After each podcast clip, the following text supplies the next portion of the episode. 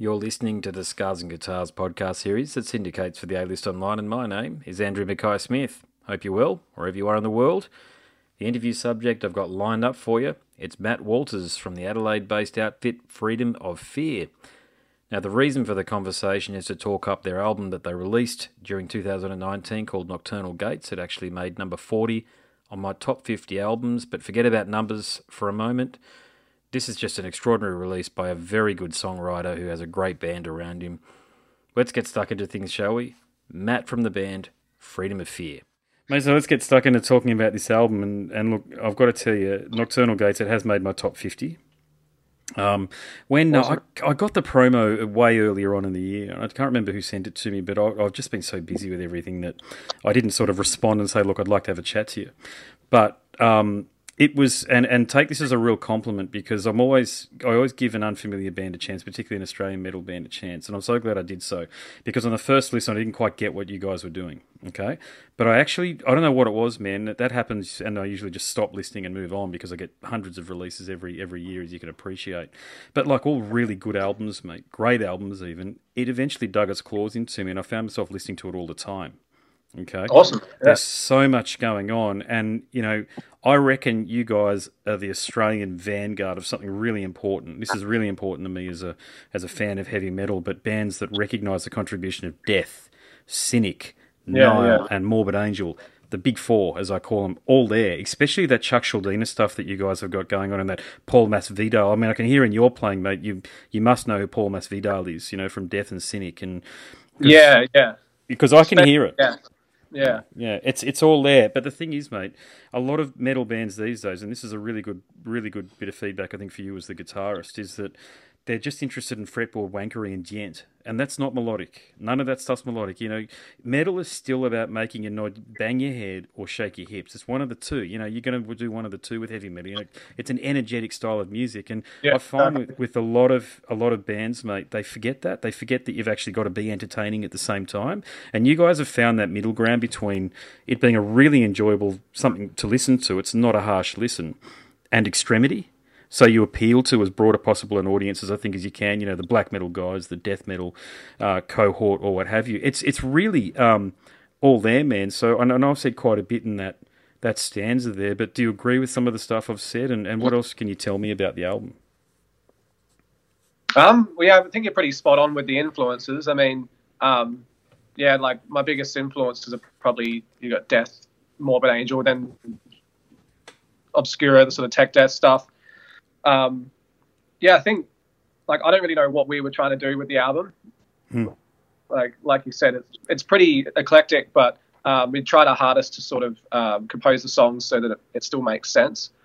Um, and like, well, I pretty much did all the writing on the album. For me, there's going to be more colla- collaboration on the next one, which will be good. So we'll probably be able to pump one out quicker. Cool. Um, but yeah, there's lots of influence from old school stuff, but also wanted it to be relevant to sort of modern listeners. And like, I, I sort of listen to a balanced spectrum from all the old school to the new school bands. So um, yeah, and, and it's definitely about the sort of the sort of energy. Like I get bored pretty easily listening to music sometimes if it's not really grabbing my attention. So Mm. if if I'm playing some of my riffs, I, if I start feeling like oh, no, something else needs to happen here, or you know something has to happen for the the live energy. So it's good to think about Mhm. the live performance as well. I think so. Um, yeah, and I do want it to be catchy because otherwise, you know, I, I guess a riff getting stuck in your head what often makes you want to listen to the song again, unless it's like stuck in your head in a bad way. So, um, yeah, I don't know. I guess that's Yeah, it's it's killing me. it was around that. Yeah, Yeah. and, and did you you mentioned something in there where you said that the next album there'll be more people for you to collaborate with? So I take it you wrote most of the music on this album. Yeah, basically, on you. basically all of the music. Corey, the other guitarist, wrote like a few arpeggios on the Abstract Venom. hmm that part that comes in, but the rest of it, pretty much, I did all the writing for that because the band wasn't really. There was a time where the lineup wasn't together because the first EP we did had a completely different lineup, and then Hmm. um, Corey, the other guitarist, he joined sort of gradually as we were playing live as a live member, and then um, yeah, so he, he the songs are basically written already, and then um, Cool. Yeah. Georgina, the bassist, is the only really original member that's um, been with us the whole time. So, Okay. yeah. But then uh, Corey's writing some new stuff, and I'm writing new stuff as well now. So, yeah, there should be more collaboration. That'll around. be that'll be really interesting for you, I think, because I think uh, one of the things I really liked about it, and it, it makes sense why, because I was only having this conversation last night, but when an album is written by one person and effectively instructions are issued, to me, it's far more cohesive. You know, there are very few bands uh, where you can sort of collaborate. You know, like Metallica are a good example. I can't stand them these days, but it, it's, Yeah. it sounded to me they sounded a lot better when James was basically giving the riffs to Lars and saying, "You want to arrange it, arrange it," and then just tell the other guys what the hell else is going on. These days, I just I find their their their last, of course, since 1990, 1990. I found this as an old fan, uh, virtually not black. I suppose I didn't buy black. I didn't get into it. But you know, ever since that era, it's just too simple. And I think part of the issue for them is that they've been managing their songs by committee, rather than having James come up with these basically all-time greatest riffs along time what Dave alongside of what Dave Mustaine had already written for the band, and bringing to, to the guys and go, let's work on this, guys. And and I think that that that'll be a bit of a challenge for you, man, because you've set the bar very high here, brother. I mean, there's there's some a lot of intricate passages here, um, and the other everything seems to make sense with this album, Nocturnal Gates. You know, a lot of this stuff, man, and, and believe me, I'm not going to name any bands, but they're Australian bands. I'll tell you afterwards off off uh, podcast. But some Australian bands that I listen to, they just it just sound like a mishmash of all these bullshit influences instead of just doubling down on the mel- melody, like I feel you've done. And that's what that's what I really think gives you a winnie here. So you've got the shred, you, it's shredtastic, absolutely it's shredtastic, but it's a mid-paced album as well. You know, was that was that mid-paced Yeah. intentional? Um, I think I guess it averages out as being mid-paced because it's got slow and fast parts, and it's it's never. I, I don't want it to just be intense the whole time because then it doesn't really give the intense parts the impact. I guess like you just adjust to whatever the intensity level is, and then everything sounds like the same. You know, that's what I find with some bands, or um, or it sounds like yeah they've been jamming in a jam room and they've oh here's another riff, here's another riff, and then they'll like stack them together into a song. That's exactly Um, it. Yeah, good good way and yeah, it. like it's when you can sort of sit there and like those songs took me a long time to write. Sometimes it would take over a year to write one because I wouldn't know what's the best bit to put next. Or, uh, you know, or I might have the start and the end good, but it needed a middle section, and like I'll wait till something uh, had the best possible idea for that for the part, and then Hmm. There's a bit probably a little bit less time this time around, but we're going to work on writing more frequently so that um, we can make up for that. But yeah, I think being able to sort of sit at home and sort of plan everything out, I'd write on Guitar Pro yeah, and sort of using musical theory to to bridge sections together, just little transitions and things like that. Sometimes they're not heaps noticeable, but they'll mean that a riff transitions to another riff logically. absolutely. People are like, "Oh, cool, that flowed," rather than it being really jarring.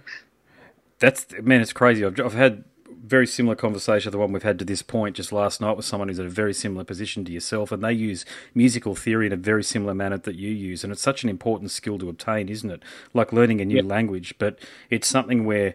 And this is really good point that you mentioned, where they're just blocks of riffs that these bands seem to patch together in a rehearsal room and just hope to God the punter can make sense of it. It doesn't work. You know, the way to make sense of music is to spend the kind of time that you've spent on it, because you can tell that you've spent time on it because of the end product, the way it sounds. But diving into musical theory to make sense of things that otherwise would not make sense, because too many. I mean, in the great riffs, you know, in the great hall of riffs in the sky, how many riffs are sort of just lying there by themselves, un um, arranged, if you like, because people haven't worked out how to sort of Yeah. join them up together like you have. So, are you are you uh, say classically trained in, in that sense, like from a conservatorium, or is it stuff that you've done yourself? Um, I did do jazz guitar at the conservatorium for a couple of years, Hmm. um, and I dropped out. But I did two years of that, and um, yeah, it was really useful stuff. Uh, I probably should have finished that degree, but um, yeah, I, just teach, I just teach guitar full time now, and I, Cool. I didn't end up going back to finish off my last year. But yeah, that that was really useful for. I already knew like my modes and things like that before I went to uni, but learning theory further and like how jazz chord progressions are structured, it's really applicable to all styles, and it meant that I knew how to modulate to a different key if I needed to, or um, yeah, I guess like it really impacted a lot of things. Actually, the clean section in Amorphous and the chord progression that happens after that was originally written as a modal jazz piece for uni, and I sort of Sweet. chucked that into the into the metal Nice. song. Um, the saxophone solo on Consciousness and Misery that was a friend from uni that I got on to do that. Um, Excellent. Yeah. yeah, there's definitely a lot of stuff like the Consciousness and Misery has got a lot of sort of um, going between a major and uh, like say G major and G minor, for, for Mhm. example, uh, stuff like that where I don't know, it- it's the kind of thing that it, people really know theory, they'll pick up on it, but otherwise it just makes it sound kind of logical, I guess. But then when you write some kind of fat riffs that are more for headbanging, you don't really have to worry about the theory as much. Um, you more just go go by the sort of feel or the, you know, Yeah. sound of it. Yeah, I understand what you're saying, but if you don't have that, what you just were talking about 30 seconds ago, you know, that understanding of it, it can really, it, there's no payoff. You understand what I'm saying? So you can go through these very mm-hmm. intricate bits, but then if those intricate bits don't make sense because you don't have the theory that you've got to back them up, and then you arrive at a brutal breakdown, which by itself is a really killer bit, then it loses its impact because you're sort of bored mm-hmm. with it already and you can and and people who are a bit ex- more experienced like myself I'm also a musician so you know I listen to it with musicians ears and I'm sort of trying to put myself into your shoes for example and try to understand why you made decisions. When I really deep dive into it I listen to it with headphones on and and I can really sit down and I almost study the music and I try to work out why you made the decisions that you did, and it makes complete sense with your with your formal background, like you do, and also being a guitar teacher, I think would really help you as well, because you con- you you're around it all the time, so you become you you. There's an intuitive thing that comes about just from your ear as well. So you've got a couple of things going on there, man, that are really working in your favour. So I guess the the ultimate question is, you know, with the talent that you demonstrated on this album here, mate. I mean, how can you do this thing full time and take it overseas?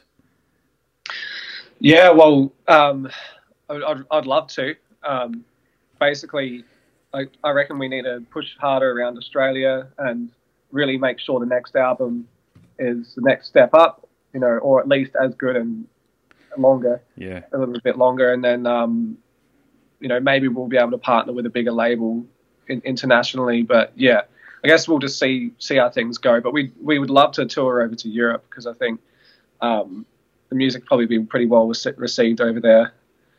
Um, Agreed. Yeah, I'm not Yeah. so sure about the states. Um, you know, you have to be a bit less eclectic, I think, in order to succeed in the states. I think you succeed, by all means succeed in Europe first, then go to the states. You know, but I tell you what, I would have, I would have loved, with greatest of respect to the two bands, two or three bands, God, that supported Wolves in the Throne Room. And King was one of them, who were a good band. I know that they're a great band. But there was another band, and they're good too, man. But I would have loved to have seen you guys as the primary support on that. You guys, that audience, I think, would have dug you guys big time.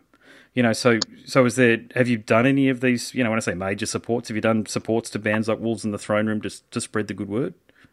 yeah, we just did a tour with Flesh God Apocalypse. Well, Oh, you did that one. Yeah, shit. I didn't go to that one. Bummer. Yeah. we, we only played four of their shows though, so we didn't we didn't do Adelaide or Hobart. Um, we didn't get on those ones. you didn't get but- to do your hometown. That sucks. Yeah, yeah. I think because we played, um, because that was at the New Dead Fest and we'd played the year before, so often there's like, they don't put on the the same band two years in a row. So, and then we got the Flesh God support after that. So, yeah, maybe if that happened earlier, we might may have gotten on the Adelaide show. But e- either way, Hmm. we just um did uh, support for Thy Art is Murder in Adelaide as well. So, um, How did the we've crowd? had a decent How did the crowd? Sorry, how did the crowd receive you there? Because that's a tough audience, that Thy Art crowd, because they're not really. Um, they're a metal crowd, if you know what I'm saying, but they don't get into a lot of other bands, do they? Those guys, the, the fans of that band. Yeah, it was it was pretty good because we were on first. It was still the room was still filling up when we were playing, but you know we probably had a decent crowd by the end, and um, we still sold like three quarters as much merch as we'd sell at the Flesh God shows. So um, it actually went really well. I think because we don't look like heaps traditional battle jacket metalheads, like Yeah. maybe they're more open to us in that crowd, even though musically. I, I think it's often a, like the, the fashion is more different than the music. So, like if you took just Thy Art Is Murder's music, it's basically death metal um, with Oh, like, totally. If they're a death metal band, death metal, Yeah. but then like there's a different sort of uh, fashion, not just fashion, like culture behind the band and the fans. That's very different to like sort of metalheads. But um, I don't think we sort of fit heavily into being like heaps traditional metalhead looking people. But a lot of those kind of people still love our bands. So I don't know, like, but uh, maybe because we got some catchy riffs that people can bang their head to, that that kind of crowd enjoyed it as well.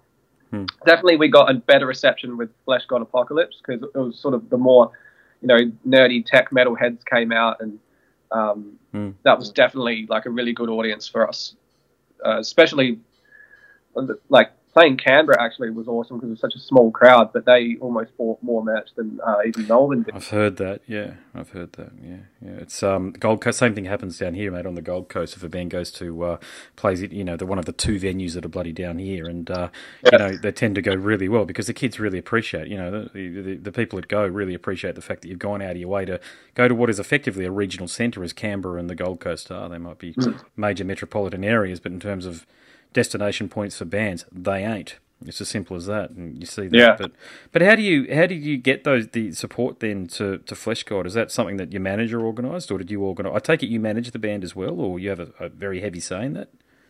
Yeah, uh, I guess I base like basically we don't really have an official manager. Like, I take care of a lot of the managerial stuff, um, and then Jade, the vocalist, does all the social media and um, like posting out of merch. But that was just through our contacts in EVP. So because the that's, our label, yeah. record label, so like they are were able to sort of contact Soundworks and organize us getting on the shows there. So yeah, we still don't have um, a manager basically. So we didn't Yeah. really see it necessary yet, but you know, it might be something we do in the future. But yeah, that like I guess the next step, getting on to more shows and tours. Like hopefully we were good enough on the Flesh God tour that we might get some more opportunities coming up. But um, yeah, Yeah, it's a tough one. That one is it. I know Dicey reasonably well from Soundworks. He's a bloody good guy actually, and uh, he works his ass off. I've got to Yeah. say, and and it's um yeah. I mean, I mean that's really. I mean, I know there's um the hardline media guys and there's a couple of others, but but Dicey, I think they they. I just noticed, you know, there's Watain that came through with him. I think, uh, God, who did Living Color come through? That wasn't Soundworks, was it? I don't know. Um, but anyway, he just he just I did some crewing crewing with him with Mayhem. That was a really good day that Oh. day. That was awesome, you know, and. um yeah, man. If that's that's a relationship that if you can foster that, let me tell you, it'll it'll it's worthwhile. It's a worthwhile. Just find he's a man of his word. That's the, the main thing. You know, if he Yeah. says if he says it he can, Flesh God tour and it was, it was awesome. Like it was really just well run. Um, yeah, excuse me, some water. yeah, right. Um, yeah, it was just really, really well run tour. Like just um, had an awesome time doing it, and there was like no dramas. So Hmm. yeah, hopefully we get a chance to work with them a little bit more in the future. Yeah, common theme with his stuff, mate. I've heard that a few times. There was no dramas and everything just seemed to flow, and that's really unusual in the music industry, as you know, especially touring. Yeah. I mean, when I say that, I mean by touring. But I just, I just want to go back. Um, I meant to ask this question earlier, but did the reception to the album did it meet your expectations? Because obviously, I mean, you should be really proud of what you've done here, mate. So, did you, did you get a lot of really positive feedback like what I'm giving you? Yeah, yeah. Like I don't, I don't really know what my expectations were. Um, I was just, I felt really confident with the album, and I feel like if enough people hear it, it'll be popular. So, um, from the people that have heard it, like it's gotten in a lot of people's, you know, top album lists and things like that. So, like I'm pretty stoked with the, with the reception, to be honest. And um, I think like if we can push to a, a bigger audience for the next album. Like I hope that then you know it'll get in front of more people so they can um, actually hear it. But yeah, in terms of like from where we were before the album, and then you know getting played on Triple J lots and stuff like that, it was like pretty like a definitely a bit of a surprise. Like definitely being on board with EVP helped us with that kind of stuff a lot as well because. Mhm. I don't know how we would have gotten even to the audience that we reached so far. So, is um, that if wasn't for that? Is that a, is it? I don't know much about it. I do. That's where I got the, the email from that had your your uh, music in it. But are they a traditional record label insofar as they sign you and then give you an advance, that sort of thing, or it doesn't? I know for the most part it doesn't work like that anymore. But can you tell me not necessarily all of the detail and the arrangement, but what the relationship's like with them?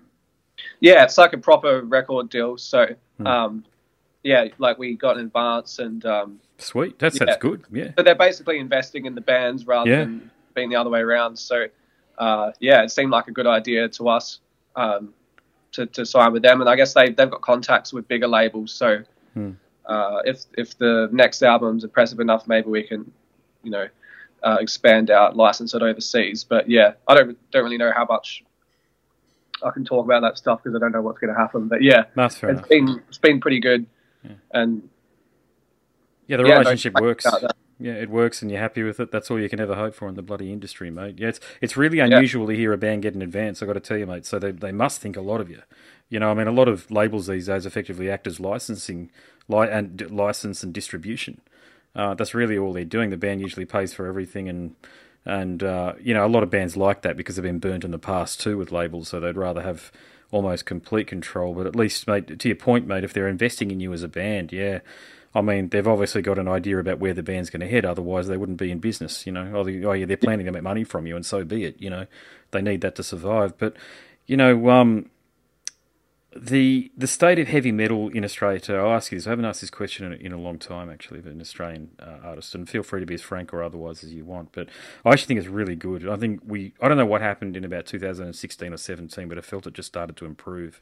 You know, when Thy Art Is Murder really started to make waves internationally, and Parkway these days are basically a headline European act. Like, I mean, yeah, I mean, they're like a number one, like headline. You know, Donington. There's Donington or whatever it's called these days. Download, and then underneath it says buddy, um, you know, their their logo, that sort of thing. But do you echo my sentiments on the quality of Australian music that's out there these days? Because I actually think it might be the strongest ever in my lifetime. What's going on at the moment?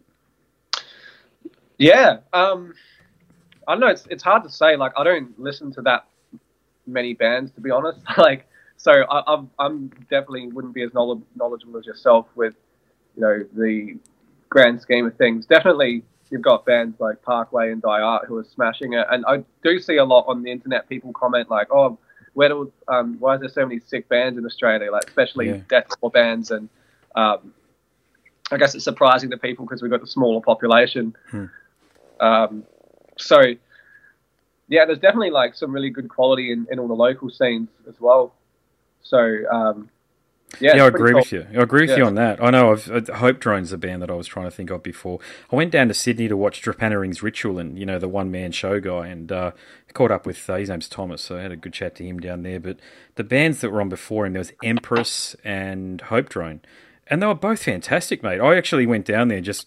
You know, typical. I mean, I was pretty. You know, it had the worst turbulence of my entire life driving, flying down. I thought we were going to die. To be honest with you, it was we made two, no, one failed, one aborted landing attempt in Sydney Airport. My daughter's six, and she's sitting next to me vomiting her guts out, and everybody around her was just sort of death riding. So I had a few stiff Wow. when I got there, believe me, and so I just sort of hung around in Crowbar's atrium or the bar area, and I thought I'd go and mosey on in and check out this band that I could hear, and it was Empress, and they were playing on a really small stage in ah. front of about thirty or forty people. But they did such a great job, and then Hope Drone got up and just tore everybody's head off. And I thought, shit, I need to get out a little bit more because I get sent all of this stuff and I can hear it over the MP3, right, or an iPhone or what have you. But there's nothing like the campfire, live music. I call it the campfire, you know. It's a way we exchange energy, you know, and just the quality of the bands, to your point, like these are two bands that are effectively local bands, but the quality of, forget about the production for a minute, but the quality, if you don't have the quality on stage, the musicianship, the tightness, the, the, the musical, I call it musical communication. You know, the bass drums on point with where the where the offbeat is on the you know on the bass. You know, it's a doot doot. You know, Yeah. on the bass. You know, bang. If you don't get that shit right, it doesn't work. But all of these bands had it down pat, and I can tell you, I've seen heaps of local bands, say 15 years ago when I was still playing in the local scene, um, that were bloody awful, to be honest with you, that weren't rehearsed and just got a gig because they knew somebody that was running the venue or what have you. But I just think the hmm. quality of the, the musicians these days is just so high that when I hear an album like Nocturnal Gates from you, mate, it just, you know, it just sort of drives the point home, mate, that there's all these wonderful bands out. And for you guys to stand out above all of them, because I think those bands that I mentioned, they've all had albums out this year. I'm pretty sure I've got them all here. Um, but for you guys to stand out above that, you know, if you were sort of to rewind 15 years ago, you guys would have been almost megastars you know, picked up for Ozzfest or what have you. But because of the Australian scene these days, it's really sort of hard to stand out because there's so much great music. You know, and Yeah. that's a positive and a negative. But I've I've also thought that the Australian, like you guys and a few other bands, um, Ne Obliviscaris or what have you, could organise a bit of a package and um, and go go to Europe. You know, just go on a 17 date. And when I say just, you know, I know 17 dates is a lot of bloody dates, but sorry, my phone's beeping off on me here. Um, but um, there's bands, uh, Lagerstein. I don't know whether you heard of Lagerstein from Brisbane. Here. Yeah, yeah. Those guys organise their own European tours, and I've spoken to them all about it. Uh, Joel, I think, is the guy's name uh, in the band who, who does it. all. Superb guy, man, really cool guy. And just the way he explained it was like, I, I could be wrong here. I'm going off my memory here, so please don't quote me anybody listening in. But I think he said something like, basically, they start the tour and they basically book it as they're going.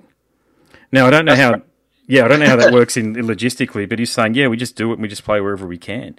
But they've got a huge, not a huge following, so I shouldn't overstate the case, but a following, a decent following in um, in, in Europe because of that. So I think I think there's opportunities there, but you know you've got to have all of your ducks in a row too, from the perspective that you know you've got to have a job that you can potentially come back to, and not likely everybody in your band works as well. So I think I think for Australian bands, it's it's triple as hard as it is from someone from Europe or the States to really make an impact over there, Mm. because Well, perhaps the ones that do well, like and get overseas, they have to be really good to, you know, I guess even just be confident enough in their own material to Hmm. invest all the money that it, would, it takes to tour. At first, you know, you might not be profiting, and um, yeah, to because it's so we're so much further away. Maybe because there's less people here as well. There's like less audience to captivate, so we all have to try really hard to write the best possible music we can. Hmm. Whereas in Europe, you know, you could like I don't know what the local scene quality is like in the rest of the world, but I think maybe musicians, musicians in general are just getting much better because there's more education available than there used to be. Like, um, YouTube and all so the rest go- of it, yeah, internet, YouTube and all of that. You can. Hmm. There's a lot more shredders and people that are really good guitarists and things like that, type Hmm. musicians. But um, yeah, it's it's definitely a challenge. Like you do an Aussie tour and you have to travel so far and either you drive for ages to go to Yeah. the next city or That you'll sucks. spend lots on flights. So um, maybe maybe it's just means the very best bands are the ones that, that make it, and that's why the quality's high. I don't know. Yeah, I think I think you're onto something there. I used to think it was who what it used to be, in my view, only in my opinion, uh, who you knew and not what you know in terms of your quality. But I think these days it's reversed, and you've actually genuinely got to be a bloody good band in order to pull it off. You know, like an airborne. You know what those guys have been Yeah. able to do. You know, just like a no bullshit. Whatever you're doing, do it to the very best. Like not just the best in Australia, but world class standards. Like what Airborne have done. I don't even like their music to be honest with you. I'm not a massive ACDC fan at all, but that that style of music really appeals to the Germans and the French and the English. And they've got a big career off the back of that. And they're just doubled down. And there's probably no sweatier balls to the wall rock and roll band out there than Airborne at the moment. They just, well, that's my take on it. You know, they just decided to be the best in their class effectively. And I think it, it almost, as an Australian band, you've really got to be that way, I think. Otherwise, if you just sort of, you know, maybe not having a good gig or what have you. I think every gig when you when you're doing what you guys are doing, it's just got to be on point. Otherwise, you're going to lose lose the attention of someone potentially important in the audience or what have you. Yeah, yeah. It's like it, it's tough. Like the the techie sort of music we do. It's like every show you're just stressing out. Like oh, I've Oh, got to yeah. get that bit. And um, so yeah, partly why like sometimes when I'm writing stuff, it's like okay, I need to have some breather moments. So when we're playing live, you know, it's not too stressful the whole time. So sorry, I, I, forgot what the um what we were originally just talking about. Oh, I just stated. Totally had to mention that. No, it's all right. State and quality of Austra- uh, heavy metal in Australia, and I just think you guys are Oh, such a yeah. yeah. I just think you guys are such a really good example of a band that effectively, you know, of course you haven't come from nowhere, but you know what I mean. You arrive in my email as an MP3 that I can download. I download it, and holy shit, this is awesome, you know. And it's just it's happening often, but I just think what you guys are doing, which is what I I, I don't do this that often. I got to tell you, reach out to an Australian artist in particular because I mean I share this with you as I've shared it with people before, but I find when I interview some Australian artists, they can be quite arrogant, to be honest with you. And metal artists, I'm talking about. The indie artists are fine, but the metal artists are just tend to find have a bit of an ego about things, and I'm not getting that from you at all. You know, you're very humble about this, you know, and and it's um I don't know why that is too. Sometimes, you know, that that, that happens, but it's and it's usually those bands that I, I listen to, and I think that there probably needs to be some work done on the music itself that have Yeah. that ego, but you don't have that ego, and you've got a killer release that, man, if if Chuck, I mean, I'm even prepared to say that if Chuck was, God bless him, if he was still around, and if he heard this, man, he'd really approve of what you guys have done here. This is exactly what he was talking about. Let it, let, let the metal flow. It's a combination of you know you got everything going on in there. You know the the tech, the prog, the black. It's all there, man. And and it's it's like a it's like a um you're a crucible of all of the best influences and music of the last sort of heavy metal of the last sort of 25 years or so. You know? Yeah, that's a big compliment. Yeah, and yeah, I'm a huge fan of huge fan of Chuck and Death. And sorry, I've got a bit of a throat, got a bit that's of a cold at the moment. No, you're right. Actually, I'm just going. to where is he? John, John's just messaged me. I'll just um, message him a bit later. All good. No worries. Um, yeah, look, it's. I mean, I think you've done a, a, magnificent job with this album, brother. I, I, truly mean that. You know, and and you've you've got a really good cast of musicians around you, and you know, it sounds like they can follow instructions, and I think that's the right way of describing it because bands need to be a benevolent dictatorship, otherwise they fall apart. You know, if they're too democratic and everybody wants to have an idea, and that's kind of partly advice I'd like to impart to you because I want I want to keep listening to music that you make. You know, you know, if you've got ideas yeah. that you don't think are the quality that you can come up with, mate, don't let them through. Well, no, no one's ego is too big in the band, so um, like you have to have a certain amount of ego to be confident in what you're doing. But um, like you know, the Corey, the other guitarist, is, is he's in a band called Decidia, and he's really talented and like the probably the only guy that could have come into the band and like you know bring it up the next level with all the shreddy techie stuff. So hmm. you know I'm I'm happy for his contributions to come into the band. Like I'm still going to be I'll still be just as tough on you know my my own ideas as I am on other people's ideas. But yeah. um, I think I think it's yes it's not necessarily like a dictatorship, but it's like okay cool here's a song that I wrote, and then if you have good musicians who like listen to it and say oh yeah what you've written there actually works really well maybe I'll chuck in my own little like little idea here, and then we'll discuss parts like that. But mm. but generally, I think I don't know if I have the song written well enough from the start, and the musicians you work with aren't don't have too big egos. They'll just say, "Oh, cool, I, I like this." They'll put their own little spin on it, and then mm. it's hmm. all good. Um, you can sometimes, if there's too many people with strong ideas that have differing ideas, then oh, it doesn't yeah, work. It doesn't really work. Doesn't so yeah. It, yeah, but then if if the other people aren't invested in it at all, and they're only sort of taking orders, then you know there might be less. They might think, well, why am I even you know doing this? You know what I mean? And then you, mm. you probably end up like I don't want to be like Chuck, who went through so many band members. But I don't know what went on there, but I'm really happy with the lineup that we yeah. have at the moment. So uh, yeah, I guess it's finding a, a, balance between all those things. It just helps that everyone in the band's like mm. you know really nice and no one's got like issues and ego problems. Yeah, so, well, you, you look yeah. like you look like a nice bunch of guys. You can't judge a book by its cover. You know what I mean? I mean, when you look at a band, you go, oh, "They look like people I'd like to have a beer with." You know that there's that sort of thing going on with you guys. And your bass player, did did you play the bass on the album, or did your bass player do that for you? Uh, both. So I played the bass on Purgatorium and the Abstract Venom. That's the really techie stuff, isn't it? That I can hear. You know that you're doing a lot of the triplets and all the rest of it. Yeah, Abstract Venom's probably the most technical one, um, and then yeah, Purgatorium as well. That was that's because she was really busy doing a music therapy masters, which she had to do in Melbourne. So she was, she's had a big year, so mm-hmm. didn't have like enough time to practice and get down the techie stuff when we were recording it. She did consciousness consciousness of misery, which is pretty techie, but um, yeah, those songs like it works well having some big picked bass on there as well, I guess. Hmm. But yeah, so that was a team effort on the bass. We used the same bass and same strings and all of that. So uh, yeah. yeah, yeah. It's um, I've done quite a bit of recording in the past, and um, I remember I worked with Richie, you know, Richie Norton from Superheist. I worked, did some work with him back oh, in yeah. the day, and I said to him, this is years ago, like as I say, fifteen years ago, or whatever. But I said, "Tell me, who, who do you have the biggest problems with? You know, which musician?" He goes, "Bass players, bloody bass players," because I'm a, a, bass player, as I say, and I was really yeah, yeah. interested in that because I sort of thought we had the easiest part, but it's actually because the track is the bass track is boom, but it's so thick. When you're off point, like what I was saying before, when you're not getting it right on the bass drum, in between the tom and the bass drum, it really pulls the whole recording out. As no doubt you're aware, as you you bloody recorded yeah. this album. So you've really got to be on point with the bass playing. I'm a big and... Nazi with all those kind of things, to be honest.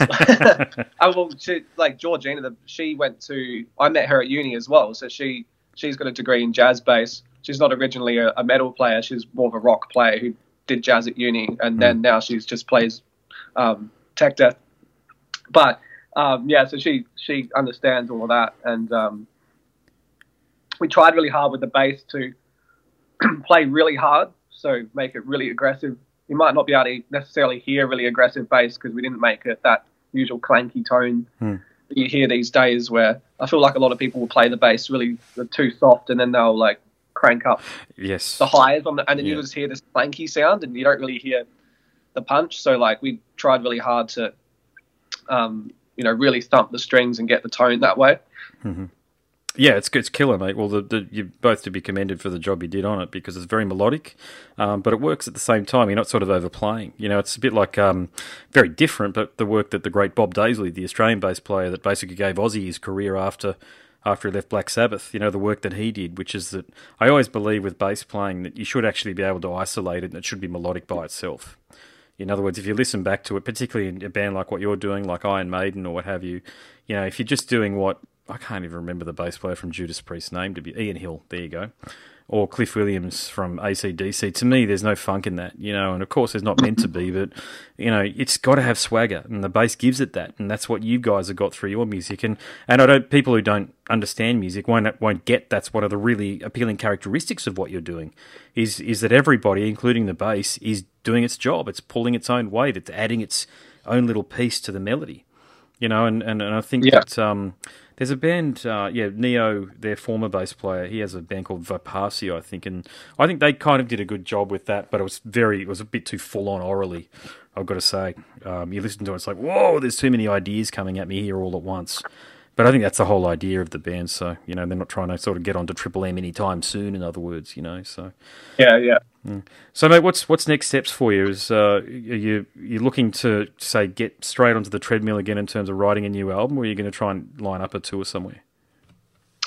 Uh, both. Well, like already, you know, actually I spent all of today writing a new song or like demoing a new song. So it's it's sort of the ball's rolling with that. Like heaps of new ideas for writing. Like sort of connecting to what we were talking about earlier. It's the easiest part's coming up with good riffs, which is still not easy, but they sort of come to you sometimes. You're like, oh, cool, I just made a, a new riff. But putting them together into a, a good song is like really hard and it takes some time. So pretty much over the year, I've just been collecting riffs and ideas, and um, one song's been totally formed now, basically, and the rest it's just like, oh yeah, they're not done yet, but there's lots of ideas there. So um, yeah, the writing's underway. A lot of the writing on the on Nocturnal Gates was done like you know a fair few years before the album was released because it took so long to get the band's lineup together and all of that. So Hmm.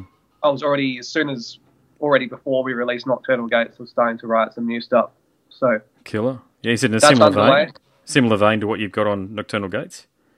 yeah, yeah, we'll see how it sounds in the end. Um, I was worried with Nocturnal Gates that some the songs were too different, and then when it's all put together with the same musicians and the mixing and mastering, it ends up being kind of cohesive. So Hmm. it should be like there's a lot of songs so far that, a lot of riffs, should I say, that have sort of melodic techie elements, and then there's Sweet. also um, just just big fat riffs as well. Hmm. Um, trying to maybe even push like we'll see how it turns out, but push it so it's like even more technical in some parts, but even simpler and heavier in other parts. So it really contrasts. Because I find a lot of tech bands actually just only tech the whole time, and then you get a bit like it's easy to get bored oh, sometimes. Oh, it's I, I terrible, prefer the yeah. tech bands that are more melodic because Yeah. it's something else to latch onto. But yeah, I, I thought, well, why not have some really techie parts, and then it goes to a really simple kind of like dumb sounding riff. Not dumb, but you know what I mean. Just like I know what you're uh, saying. Caveman. Caveman's a better word. Yeah. so yeah, it's maybe um, some of that. Yeah, it's um, look, I- I'd say you know David Vincent's new band. I'm a, one of the world's biggest Morbid Angel fans, but his new uh, outfit, Vltimas, who's got Flo Mounier, I think his name is from um, uh, Cryptopsy on the drums. Holy shit! I mm-hmm. mean, I love a lot of tech stuff, and David Vincent's like the rock star, the only genuine rock star of death metal around, I think. But it's just too much, brother. You know, I'm listening to it. It's like I was getting used to David being a, a country singer, and I love David too. If you ever hears this, you know, there's no disrespect to the man at all, but it's just exactly what you're saying. I'm interpreting it from when I listen to his stuff because with Vltimas, it's just I listen to it, it's like, oh shit, just lay off the heavy percussion just for a little bit, let it groove. David's voice next to Trey's guitar is one of the most glorious things in metal of all time. You know, Yeah, I agree. and and I mean, if you Caesar's Palace or uh, God of Emptiness. You know that slow brooding stuff where just Trey's Yeah. like, like basically Van Halen in that shit. You know, They're my biggest um, death metal influence for sure. sweet. You know, I had a Like, chat talking to about pure death metal, like and and death, but I don't really think of them as like heaps like death metal. I'm with they're- you. they're Yeah, lots they're called Death, but they're not really a straight up death metal band. There's all these other things that go on in there. I, Yeah. I think Well, of maybe the early stuff, but the later stuff's more like progressive, techie death metal. I don't know. Who cares anyway? Like it's it's just good music. yeah. Um, but yeah, Morbid Angel like what I think of when I think of death metal, pretty much. Well, I had a chat to Trey's mother. Actually, I reached out to her because she's quite active on the net, you know, and um, Oh, she's just a lovely lady. You know, she gave me all of the insight that I wanted out of uh, how Trey came to be who he is these days. You know, which is, in my view, up there with these. There's three. There's Trey or four. Okay, Chuck, Trey, Van Halen, and Vito Bratta from White Lion. You know, and and those four in terms of rock guitarists, I'll just put, call Trey a rock guitarist.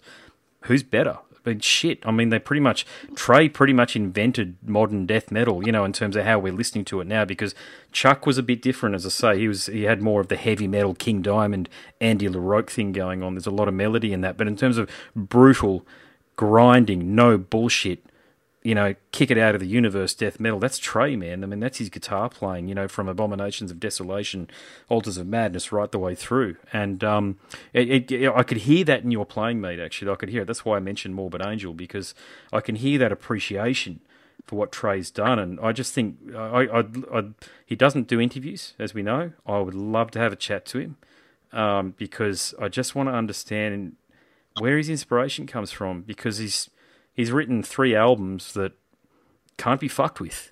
You know, the first three albums from those guys, Domination. You know, there were some bits on that that I think just sort of you could. oh, I love my favorite album from them, by the way, is Formulas Fatal to the Flesh. Um, yeah, interesting. yeah, I just the just Hard, the, hard say what mine is. well, Probably Altars of Madness, actually. Well, I've, I think I wore that out to be honest, but I just I think that's the problem. Is a bit like the favorite albums. You wear them out, then you can't listen to them anymore. Well, I find that the only time I can listen to them is when I'm halfway drunk. To be honest with you, you know, because they sort of bring me back to that moment in time back in the '90s when I first heard them. Um, but formulas I got into a bit later actually because I dismissed it when it first came out. But I got into it a bit later on, and fuck, I'm glad I did because uh, you know nothing is not is probably the heaviest track ever recorded, in my view. You know, it's just brutal. I don't know how he did it. That's what I'm saying. I just love to say, what were you thinking?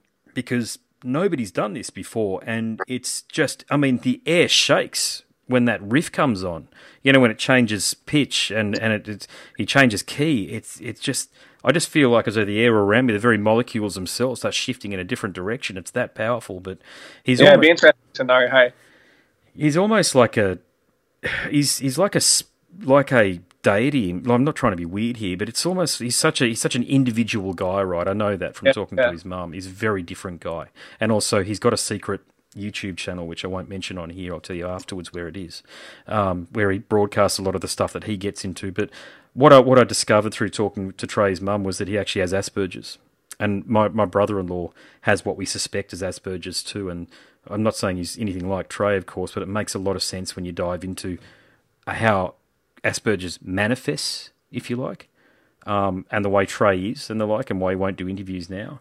Um, but yeah, it's um. But I mean, yeah, I, as I say, I, I could. That's why I mentioned Death, Cynic, Nile, and, and Morbid Man because I could hear it in your playing, and I don't think you can get better than that. I really don't think that there are other bands, of course, but I mean, they're four that if as a guitarist, man, if you if you are inspired and influenced by those guys, man, you're just going to continue to churn out just almighty riffs. Yeah, well, I, I try to, like, I think I get really picky with what I listen to. So I feel like whatever I listen to starts getting stuck in my head as well. And if I've been listening to more mediocre sounding music, I'll start writing worse riffs. So I try to only listen to stuff that I really like. Um, and, you know, would be like, oh, I wish I wrote that riff myself. You know, I'll listen to that kind of stuff. So all those old bands, and there's, yeah, there's heaps of bands that I, often like I'll get influenced by a band and I might only like a few of their songs as well. Hmm. Like uh, actually, Satyricon are a good example. Um, didn't necessarily get influenced by it, but the song "Mother North" is probably my favorite black Oh, metal song. yeah. And I haven't gotten that much into any of their other songs for some reason at this point. I just think that that one's just so good. Um, so sometimes I'll be influenced by just particular songs or pieces of music. and I think, oh, that's really powerful sounding. Maybe I want to do something like that. But you can't be too conscious when you're writing riffs either. I think because you just end up ripping people off. So Yeah. I think usually I'm not really thinking about anything when writing a riff. It's sort of you just got to have some energy and like you know if you've had enough good listening that seeped into your, your mind and then you know you're feeling like playing like sometimes you just come up with a riff and you're like oh cool I like the sound of that and then yeah so, so definitely like it's sort of like I'm not consciously being like oh I'm going to make a riff that's like that band but because it's it's always in my head and it's just influences what that internal voice that internal musical voice is is obviously shaped by all those bands so um, yeah occasionally I'll think oh cool I wrote a sick riff and then it sounds heaps like you know one of those bands riffs and I think oh you know I got to chuck that one out but Yeah. yeah Yeah, it's a good way of Love all those describing it. Yeah, and I think you've, you're very, you're, from the sounds of things, and I've made this point a few times with really gifted musicians like yourself. Like, you you seem to be very good at what I call getting out of your own way. In other words, just letting it flow. You know, you're connected to this source that gives you this inspiration, wherever it comes from, God or what have you, and you just you just let it flow through you, man, through to the strings, and you've got these marvelous songs to account for through it. Is that is that you know? Do you, do you sort of see it as in that way? And some of your best stuff you've written, do you sort of think, where the hell did that come from?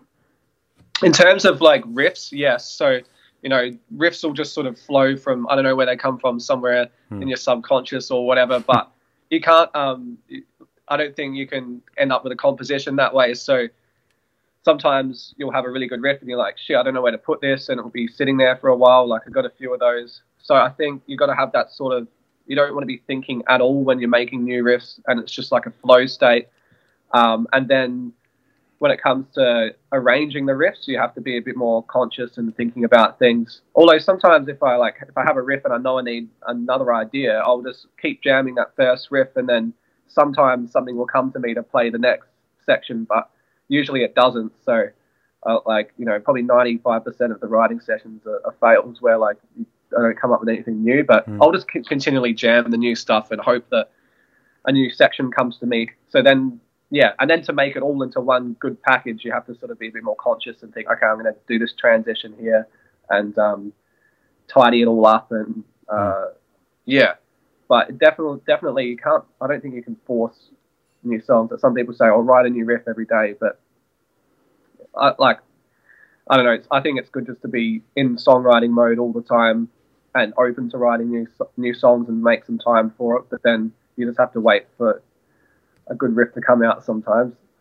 Yeah, you got to be authentic too, and that's what I think you're saying. Is that like if you're forcing it, then it's going to sound like shit. And I, I hear the bands where they release sort of. Some bands have this idea that you got to have an album out. Korn are a good example of this. Okay, for a while there, they had an uh, had an idea they had to have an album out every year, and uh, I've never really been a fan of the band, I must confess. But I respect every musician who's up there on stage doing it. You're doing it, so I respect you. You know, it's just how it is. But um, I saw them at Download in when was it? Two years ago, I think in Melbourne. You know, the one that was just in Melbourne, and, and yeah, yeah. they're a powerful live band. There's no doubt about it, man. But the riffs are shit. You know, like they're just this. Uh, uh, uh, you know, they're just. I don't know. You know, they're they're not like.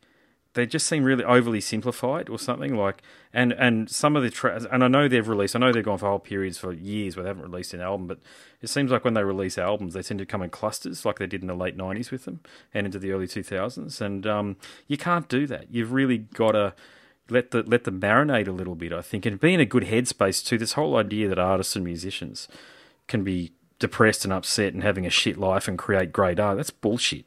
That's just a romantic notion. You know, you've got to be feeling good about life, you know, and being a fairly happy place, I think. You know, that, that's my view. Do, do you share that view as well on that point?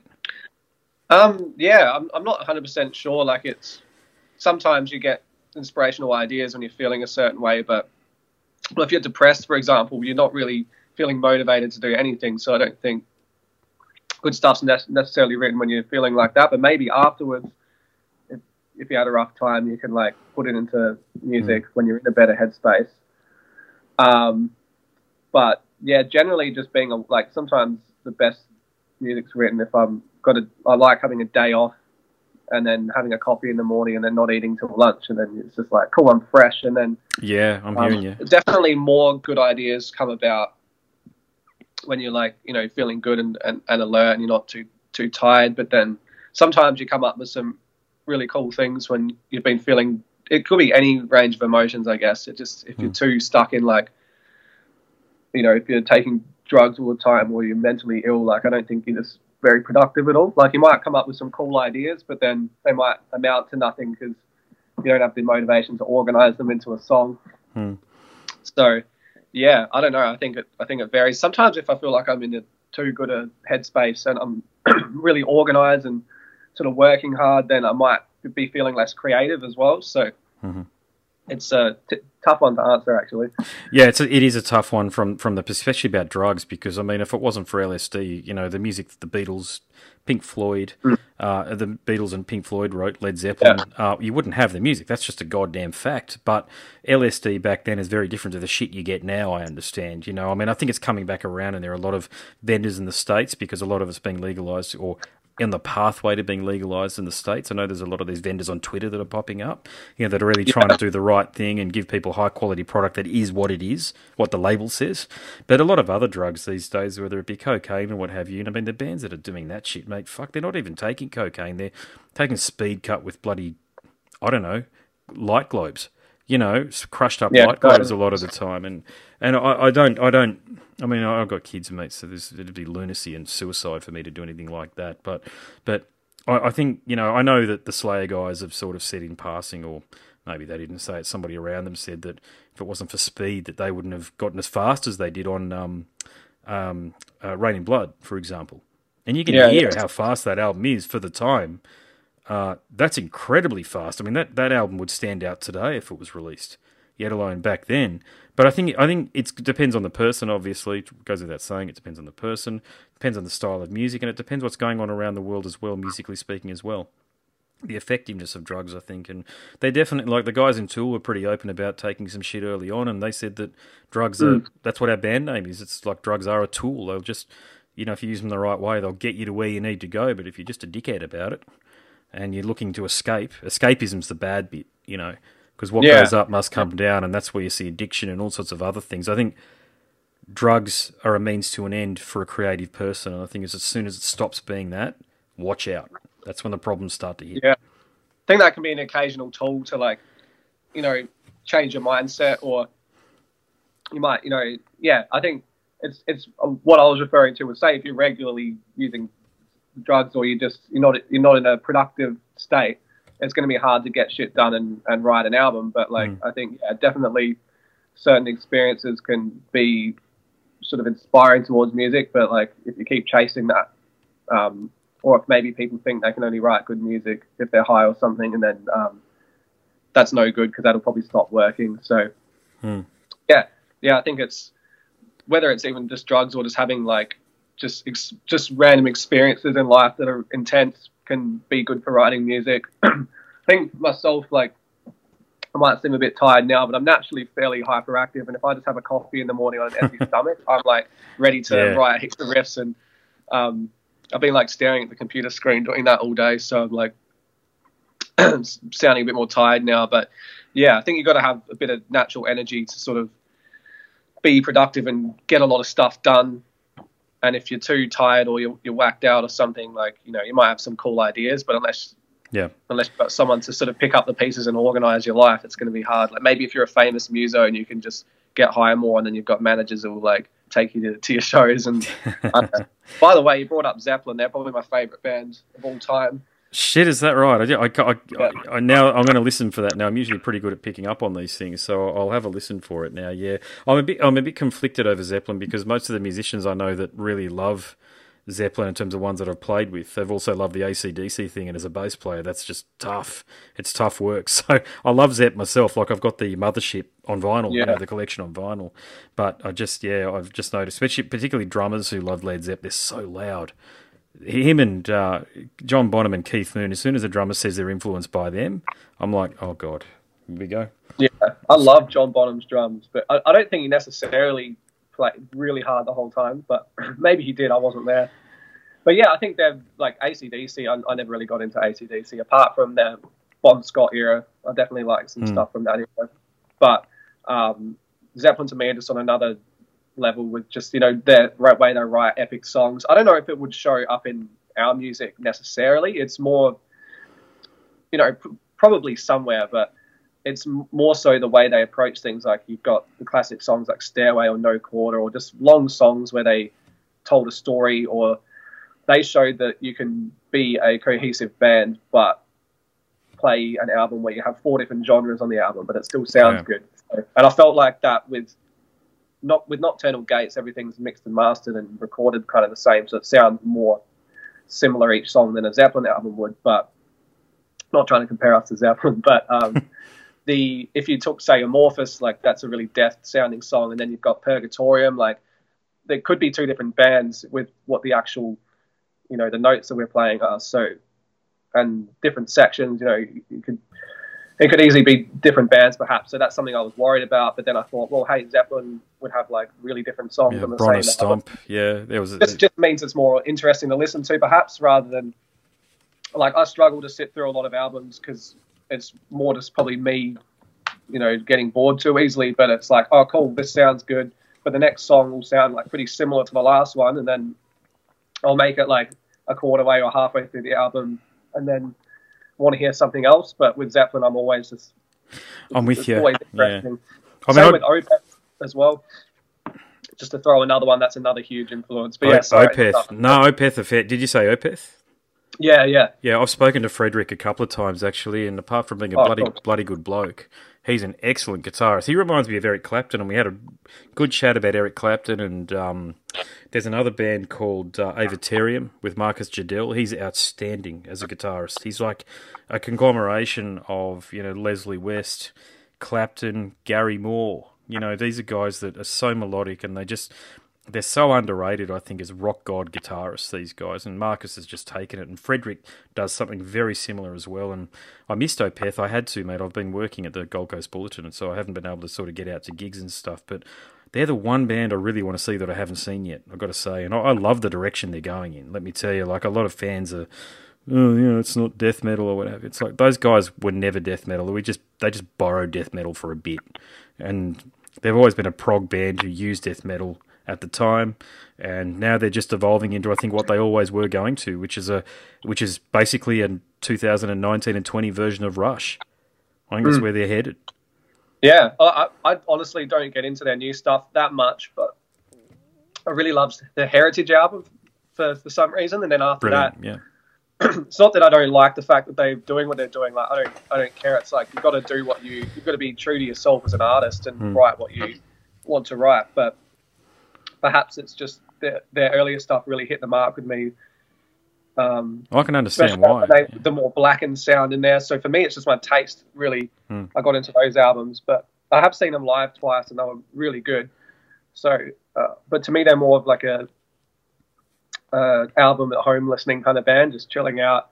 Absolutely, Uh, yeah, yeah. I mean, if if I'm if I you know uh, want to sort of chill out or what have you, and and, I'm, and I feel like going, you know, just it's late at night, the kids are asleep. Um, I'll just stick that on in the background, man, and it's just they're just such a great band for that. Tool are good for that too. That new album, Fear Inoculum. Um, you know, a lot of the edge lords out there are hating on Tool at the moment, but fuck that, that's a great album, man. That one, I I love to listening to. it out, to be honest. Yeah, oh look, you won't. It's it's um, don't read, don't get, don't like, don't read Facebook and Twitter about it. Don't bother, you know, because it's fairly universally disparaging. Um, but it's not, it's not necessary. They've they've not lost what they had. Tool, you know, they've just taken a long time to make the, the, the make the music and probably some other stuff was going. God knows what else was going on with them, but they're back, man, and um, I can't wait to see them live. Actually, I, I've I've seen them live before, and I generally don't want to see. Like I've seen Iron Maiden once, and for me, I'm not one of those fanboys that wants to go and see a band every time they come out. To be honest, I just want to see a band once, and then I'm good. Just that memory. I like to have that memory. Yeah, But um, yeah, Tool. I wouldn't mind seeing them again. To be honest, yeah, they're just one of those bands that maybe it's just my '90s roots, mate, coming through with that. Maybe I don't know, but uh, but yeah, man. So look for people who want to want to find your music. You've got a Facebook page, I know that because that's how we've communicated. But I'm really keen to let people know how they can purchase physical copy to to support you guys financially like that. So tell a listener how they can find you guys and purchase merch and co- copies of the album. Um, yeah, there's a fair few places. Like, there's obviously our ba- our Bandcamp, and then there's the EVP Recordings Bandcamp, and there's also we it, the album got distributed through um, well, Rocket did it through I think Nerve Gas. So Okay. it's a JB Hi-Fi. Um, if you just Google it, it comes up. There's even eBay stores that are selling it. Like they must be like eBay stores for like real record stores or something. But yeah, literally, if you Google the album, like it will come up somewhere. so it's been distributed pretty well, and yeah, the physicals through our Bandcamp. Uh, we're running pretty low actually. Probably it's best to go to the EVP Recordings Bandcamp at the moment, and and the Nerve Gas website's good. Uh, apart from that, just go just Google it and it'll come up. Excuse me, my throat's pretty bad. No, you're up, brother. Yeah, yeah. Well, no, well, for people listening, I mean, I honestly support these guys, particularly if you're Australian, because you know you want this band, you want these guys to, to go overseas and conquer like what Neo, Neo have done and Thy Art Is. And actually, I've actually got my money on you guys being the next ones that can do it. You know that. Um, out of all of the bands that I've heard so far, particularly that have, that have emerged with a good album in 2019, my money's on you guys. Um, so good look, man. Thanks heaps for the chat. You know, good luck with everything. I really, I love listening to this album. Um, but I just look forward again to seeing what, what you come up with, man. And I just uh, to see where you take this, man. And I think you know you've got a very long and fruitful career playing extreme music as an a wicked band from Adelaide.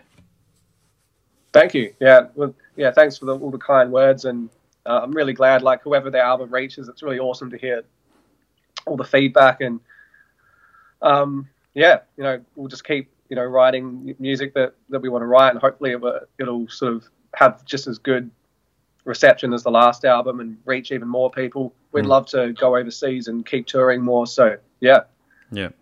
Well, sweet man. Look, if you're happy with everything we've spoken about, I certainly am. It's been a wonderful conversation. I'll just release it as it is, and um, I'll just. Do you want me to send it to you via um, Facebook Messenger or tag you in on Facebook? You know, you want to not really put it yeah, up on sure, Facebook? yeah, Yeah, I'll yeah, do that.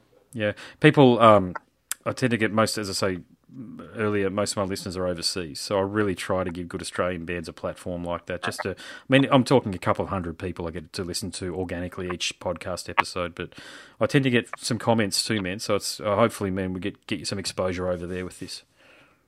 Yeah, awesome. Yeah, I appreciate you having me on the podcast. Wicked man. Well, thanks for accepting the invitation. As I say, I don't do this often, where I sort of reach out, but I'm really glad I did it, man, because it's been a really, really cool chat, man. And you're an awesome musician and a great band, so I appreciate it, brother. Thank you. And yeah, sorry to everyone for my lack of talk abilities today, but not there.